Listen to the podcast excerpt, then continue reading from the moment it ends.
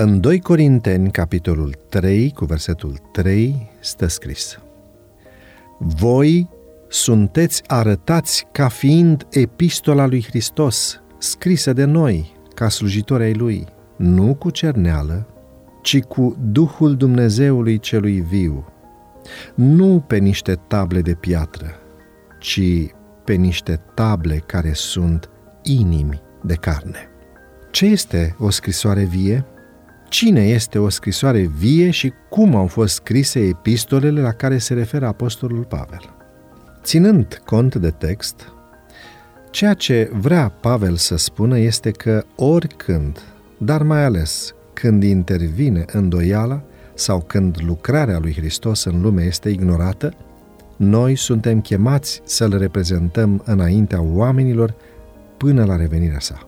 Fiecare dintre noi este o scrisoare deschisă, vie, o probă și o mărturie convingătoare despre bunătatea și adevărul său. Cel mai bun argument pro sau contra lui Hristos. O scrisoare vie este un mesaj trimis lumii prin mărturia vieții persoanelor care se numesc creștini. Biserica este o scrisoare, un certificat al lui Hristos, semnat de El, acreditat de El, prin care autorul și expeditorul poate fi cunoscut. Este expresia vie a unei solii pe care Hristos o transmite oamenilor. Aceste epistole dictate de Hristos nu au fost scrise cu cerneală, de oameni sau prin metode omenești, ci cu Duhul lui Dumnezeu, care, așa cum Iisus îi spune lui Nicodim, împlinește în noi o lucrare nevăzută, o transformare profundă, asimilată nașterii din nou în Iisus Hristos.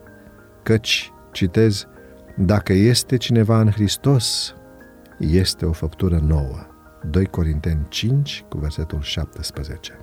Și materia pe care este scris mesajul este materie vie, nu tăblițe de piatră ca cele ale lui Moise, ci inimă de carne.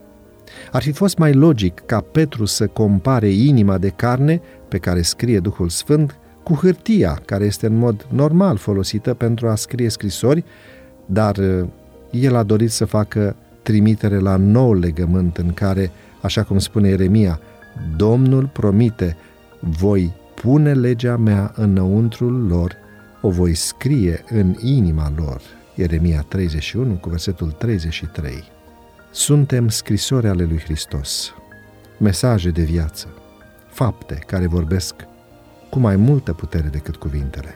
Suntem conștienți de asta? Ne dăm seama de responsabilitatea enormă pe care o avem ca mesageri ai adevărului creștin, să ne reînnoim astăzi legământul cu Hristos, să-i cerem ajutor pentru a putea reprezenta cu demnitate marea onoare de a fi creștin răscumpărat pentru a locui în locuințele cerești.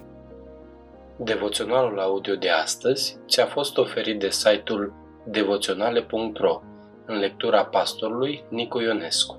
Îți mulțumim că ne urmărești!